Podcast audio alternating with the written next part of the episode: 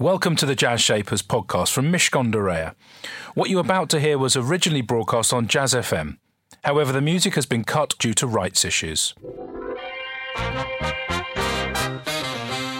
This is Jazz Shapers with Elliot Moss on Jazz FM in partnership with Mishcon de Reya. It's business, but it's personal. Colour. Welcome to Jazz Shapers with me, Elliot Moss. It's where the shapers of business join the shapers of jazz, soul, and blues. My guests today, I'm very pleased to say, are Christian Henson and Paul Thompson, co founders of Spitfire Audio, a music technology company working with the world's best composers, producers, engineers, and studios to produce high quality virtual instruments and sample libraries. And unlike you, I can see into their studios right now, and pretty cool they are too. With music and performance having played a huge part in their youth and education, Christian and Paul were each award winning composers for film and television when, in a Soho pub, they shared a dissatisfaction.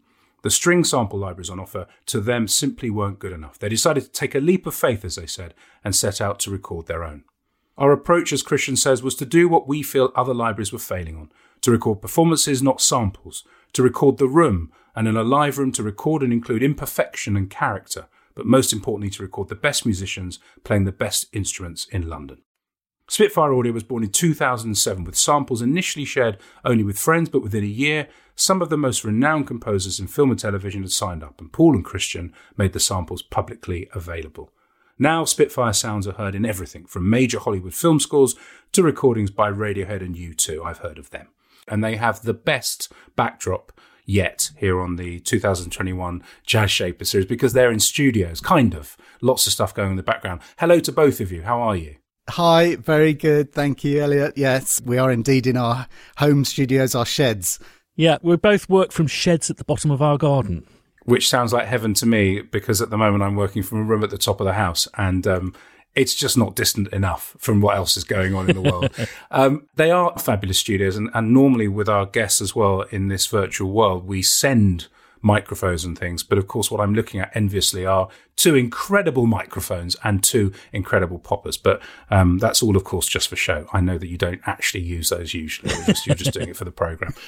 When I do my research and I find out that two people get together in business, my first question is: so how do they know each other, and why did they think that was a good idea? Because for some people, that's the definition of lunacy. Let me ask Christian, from your perspective, and we'll see if it matches up. This is like sort of Mr. and Mrs. back in the 70s. So, from your point of view, Christian, how did it come about and why this man called Paul Thompson? I was barred and publicly humiliated on a music tech forum.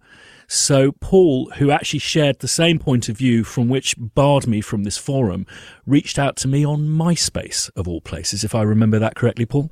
That's correct. Yep. I thought it was hilarious what was going on. And I knew of Christian. We actually, although we hadn't met, we shared an agent as well in London, Air-Edel. And so I found Christian's MySpace page and it had a hilarious story about a period of 24 hours in which he'd scored an entire film with a string quartet. And I just thought uh, it sounds very funny. So I need to uh, drop him a line and see what we can cook up together. And then how long was the cooking before you decided to deliver the the beautiful dish called Spitfire Audio? Well, Paul is someone you wouldn't want to go on a fishing trip with because if you don't get your waders on quickly, he'll be out in the middle of the lake without you. So we went to the pub called the Endurance, had a few pints. And I think in many Soho pubs, all sorts of ideas and schemes have been hatched over beer and never carried out. And that was pretty much the norm for me little did I know with Paul is if you suggest something, it gets done. And um, so Paul just jumped on it the next day, rang up my accountant, said, We're going halves in on this experiment. And that experiment was back in 2007, as I, as I mentioned earlier, Paul.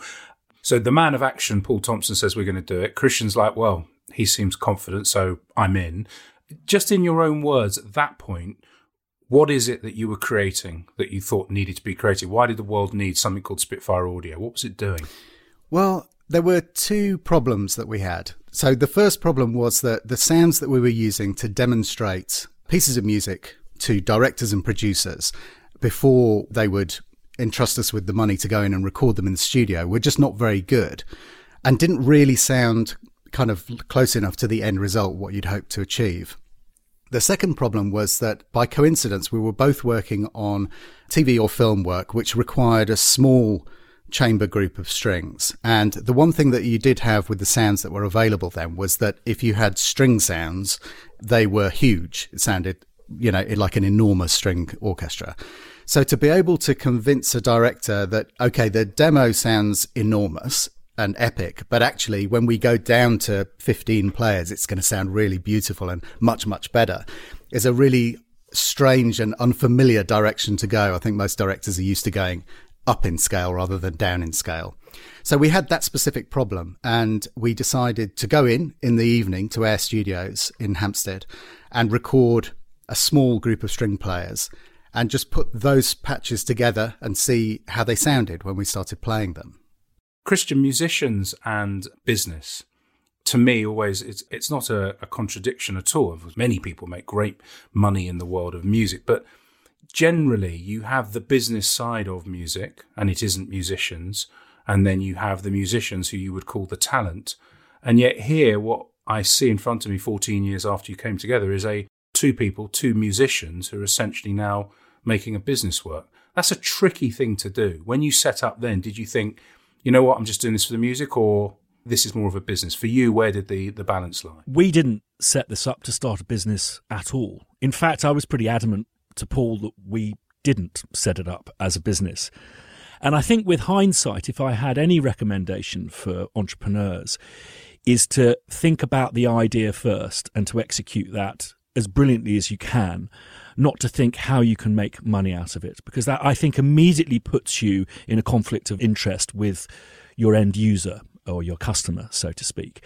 And I think that you've touched on something that's very important. That something that um, Paul and I do a lot of is is go around the country doing seminars, and something I'm very disturbed by is asking you know these people in their final graduate year how many of them have been taught to do business plans and no hands ever go up and i think that this is one of the problems with musicians is they don't see themselves as businesses which is why i think that um, it's a very exploitative business and I think that's probably right, actually, and it's it's very similar for many professions where people aren't really taught what it's like to actually make money. They're just taught to do the technical thing, and and a lot of musicians, obviously, they're passionate. They do it because they love it. Paul, how early on did you realise you would need to work hard at actually making it work as a business? Was it almost immediately? So we we financed it initially by going out to some of the much more successful and famous composers, but that we had contact with either because Christian had done programming for a couple of Hollywood composers. And so we had kind of friends of friends. And we knew that composers are, are always searching for new sounds. But composers fall into two categories. There are composers who just look at a group of sounds and say, I'll have this one, this one, and this one. And then there are composers who make sounds. And those are much fewer. So what we knew was that if we could come up with some good sounds, then we could get a little group of people together and they would put up some money as a license fee. And that would enable us to kind of keep recording stuff and making the stuff that we needed to do our composing jobs. So it was really just that. And the Spitfire name came about because a Christian lived around the corner from the Imperial War Museum. My degree is in aeronautical engineering. So we're both kind of plane aficionados. And it was just, uh, we need to put a name on it. Let's call it Spitfire Audio. And as Christian said, it absolutely wasn't supposed to be a business at the beginning. It was just a way of recording and, and getting some good quality sounds for this little group of people. I think if we were honest as well, Paul, we didn't best understand the term depreciation. And we simply thought that the money going out would be taken off our tax bill. And we got a really nasty shock. And that prompted us to make it more of a serious commercial venture through necessity. Yes. Yeah, do you, you, thought appreciation? Well, that just sounds like the opposite of appreciation. I mean, seriously, and I just want to be appreciated. I'm a musician, and then you get the tax bill, and then you work out actually maybe we need to structure this properly. Stay with me for much more. Some really good insight and some truths about the creative world and the importance of business understanding to make you actually achieve all the things you want to achieve creatively. Much more coming up from Christian and Paul, my business shapers, in a couple of minutes. But right now, it's time to hear a taster from the Mishcon Academy digital sessions. They can be found on all the major podcast platforms. Mishcon de Reya's Tom Grogan and Alistair Moore discuss artificial intelligence and machine learning, their possible application, and the key things for organisations to consider when seeking to implement them. The Mishcon Academy digital sessions. Conversations on the legal topics affecting businesses and individuals today. How are we seeing organisations leverage their data and how can we help them? So, AI, you know, the umbrella term artificial intelligence, has been on the radar for most companies across all industries, but it's difficult for you to know exactly where to start. You often need help navigating the different technologies while having the confidence that they're going to maintain their legal and regulatory compliance, uh, you know, and upholding your company's digital ethics in some sense. When I teach uh, technology on the master's or the MBA program at UCL School of Management, I start by getting managers and executives to break the problem down. You know, what are the inputs? What are the outputs? What data are you trying to collect? Where is it stored? One of the main management challenges is starting to think about these systems probabilistically. How wrong could the answer be? How frequently could you get the answer wrong, but still on average it provides utility? Most management education isn't really geared to this, and so starting to be able to think creatively is often useful in trying to identify where machine learning opportunities lie within your business. The Mishcon Academy digital sessions. To access advice for businesses that is regularly updated, please visit mishcon.com. Jazz Shapers on Jazz FM. In partnership with Reya. It's business but it's personal. All our former jazz shapers, and indeed this very programme with Christian and Paul, can be enjoyed again by popping jazz shapers into your podcast platform of choice. Or if you've got a smart speaker, you can whisper play jazz shapers into its ear, and there you'll find many of our recent shows. It's a trick I do quite a lot with my eight year old. She likes whispering to Alexa. But back to today's programme. Christian Henson, Paul Thompson are my business shapers, co founders of Spitfire Audio, music technology company producing high quality virtual instruments and sample libraries, which are now used I read in everything from Doctor Who to Dunkirk. Um, I went on and, and, and did my play, and the nice thing about uh, researching you two is, of course, you can listen, and it's fun.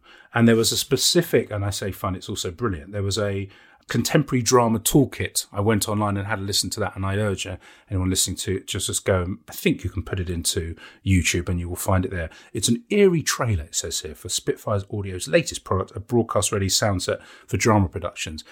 Paul, you mentioned this. Some people want to make stuff. Some people just want to pick it up a bit like a you know a magpie and stick it back over there in the, in their nest.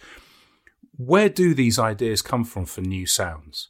Because when you hear something new, it's extraordinary. It blows you away because your your senses aren't used to it. It's the first time you touch something, the first time you eat something you haven't. It's incredibly sensory.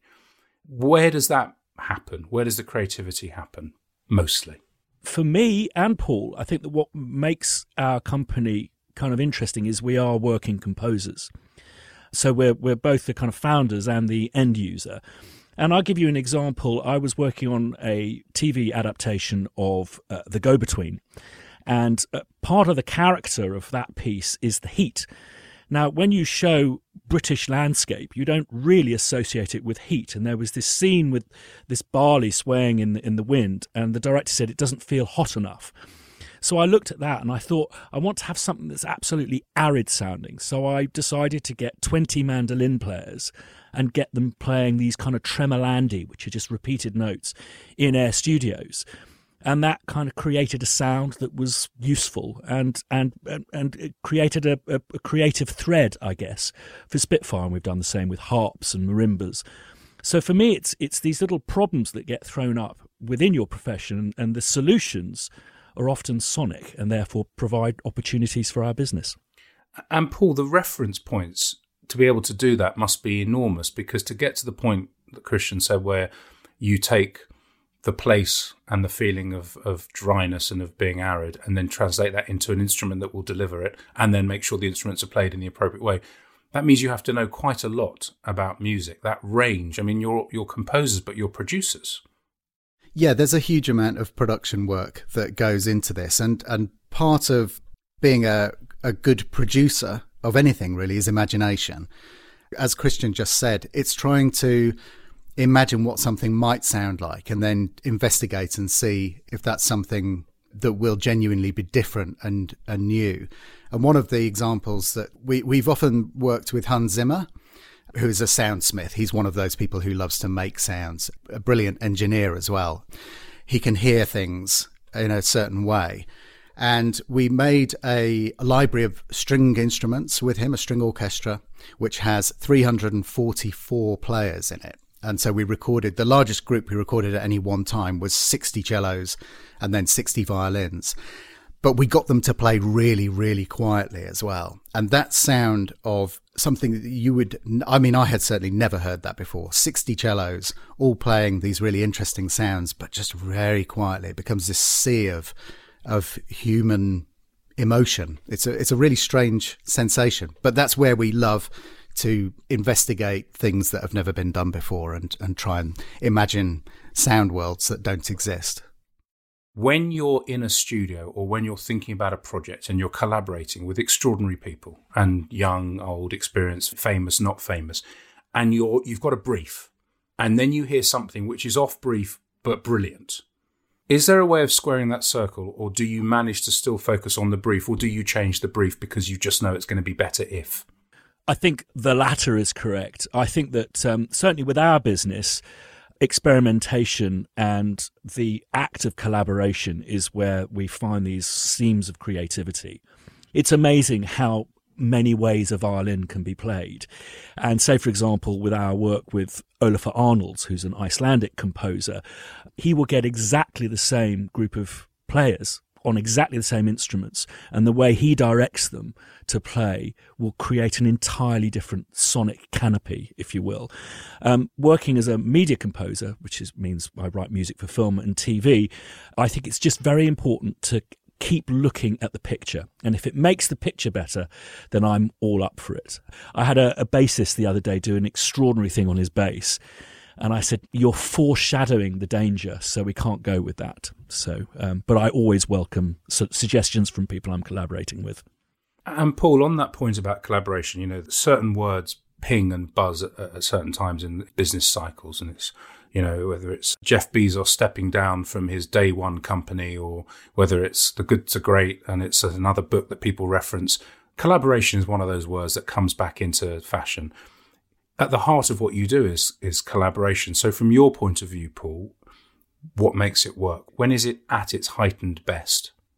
Well, I think it's very hard to be a musician on your own, sitting in a room. It's what composers do. But the the real joy of our job is when you are able to collaborate. And that can take many forms. It can be writing with somebody, and there may even be two of you in the room while you're creating a piece of music, and that's fantastic fun as well. But the but the key moment is when you put some parts in front of these incredible musicians that we have in London, that we're so lucky to to be able to work with, and when you hear them bring your piece to life. The one thing that that unites all composers. We're all desperate to have as many live players on our on our music as possible. Even if you can only afford two or three live players, you will still book them because it will elevate the sound of the music. And for me, that's the that's the real joy of the collaborative process. Just thinking about the live process, Christian, briefly before we go into our final chat with both of you, we've all missed the ability to be in the room with musicians on the whole. And obviously, there'll be some socially distant exceptions to that when people have produced things and so on. But generally, the public, us, me, we haven't been able to go to a gig. We haven't been able to step anywhere near the sound and the crackle and the feeling that is just wonderful. And that, as I mentioned earlier, you can't help but react to it. What do you think that's doing to us? Because obviously, this is something that must be dear to your heart. Absolutely. I think there are many things that could be a product of this, but I think one of the most important things. Someone was recently talking to me about the eradication of music education in our education system. And they pointed out to me that one of the most valuable things that people get from playing music together is a deeper sense of empathy. And I always maintain that you get rid of empathy at your own risk. It's like getting rid of the bees. And I think that I fear for mankind with any erosion of empathy. Sorry, was that too oh, deep? That, no, it's not too deep. It's, it's absolutely right. And, and I think it's at the heart of kindness, and it's at the heart of putting yourself in other people's shoes, and that's a big a big thing right now. Final chat coming up with my guests Christian Henson and Paul Thompson. Plus, we'll be playing a track from Billie Holiday. That's all coming up in just a moment. Don't go anywhere. Jazz Shapers on Jazz FM in partnership with Mishcon de Reya.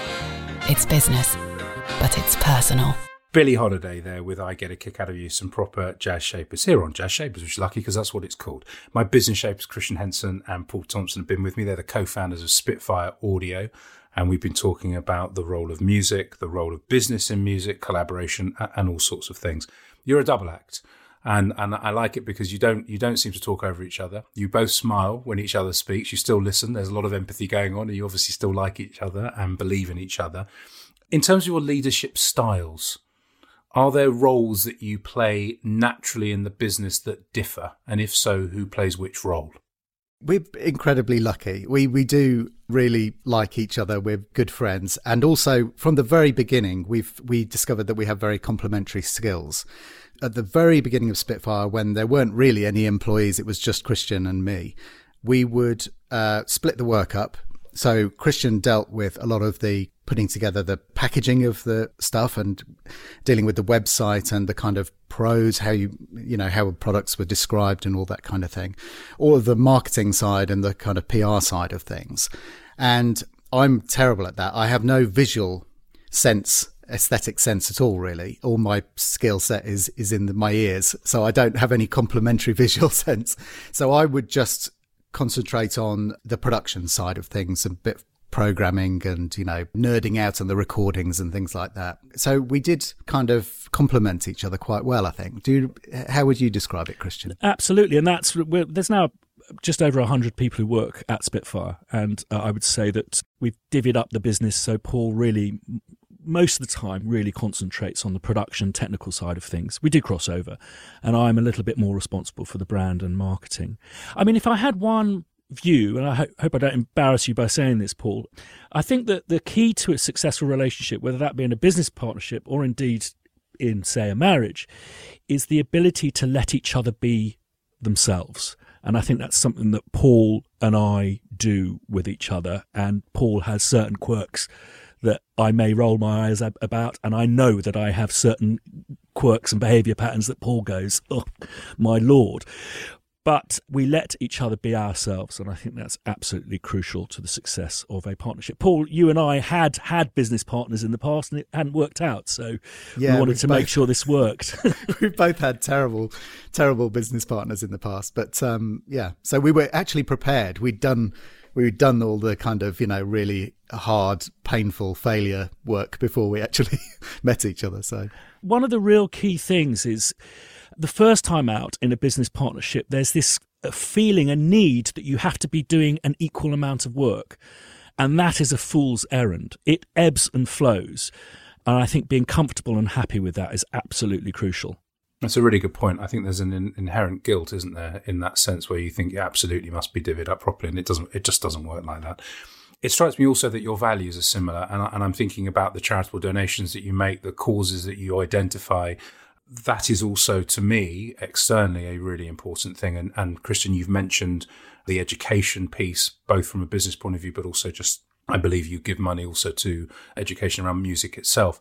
And these things they feel super important. And, and it, again, it doesn't seem like you're doing it for effect. It feels like that comes from both of you as human beings who happen to be talented musicians. Yeah, I mean, the very first thing I remember saying to Paul when we went in for that first session was that we must give the musicians royalties. We're not obliged to by musician union rules but we do that voluntarily. And um, I said to Paul, I'm from a show business background. Uh, my parents are actors, and in fact, my grandfather set up Actors Equity, which is the actors' union. And I said, Paul, you're going into business with a union lad, so we have to look after them. The thing is, music is about feeling. And if uh, I think for anyone who's recorded a vocalist, if they're unhappy, you're not going to get a good performance out of them. And I think that you've got to keep the people around you happy to get the best out of them. You hear it in the playing, in the emotion that they pour into their instruments. So they've got to be happy. I wasn't going to mention your acting, but uh, the family acting. But I've got to say, because Christian's mum is Una, and Una for me, when Wurzel Gummidge was big, a man of a certain age just went, oh, There's Stubbs.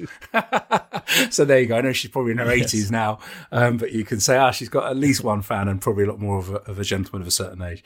It's been great talking to you both. Thank you. I've really enjoyed it. You've put a smile on my face. You obviously love what you do and you've built a really fantastic business. So congratulations on all of those things. Just before I let you disappear back to those very, very beautiful studios of yours quietly and do your other things, um, what's your song choice between you and why have you chosen it? It's uh, Donny Hathaway. Everything is everything. For me, it's it just feels very positive for a- less than positive time. And I think it's quite interesting because it was recorded in 1969, uh, released in 70. And if you listen to it, it sounds that it's maybe a lot further down the line. So I think that this album and, and this track is a real kind of antecedent to the work, say, of Stevie Wonder in the mid 70s and stuff. So I think it's um, quite interesting in that respect. That was Voice Inside Everything is Everything by Donny Hathaway, the song choice of my business shapers today, Christian Henson and Paul Thompson. Great advice for entrepreneurs. Firstly, think about the idea first, the money will come. We've heard that before, and it's an important point to remember. Secondly, it's about imagination when you're in the music business. Absolutely critical. Really important also that music plays a role of ensuring that people have a deeper sense of empathy and that connection with other people really really important. And finally those people in partnership think about this one. It's really good advice. Let your partner be themselves. Really great stuff. That's it from me and jazz shapers. Have a lovely happy and safe weekend. Jazz Shapers on Jazz FM. In partnership with Mishcon de Reya.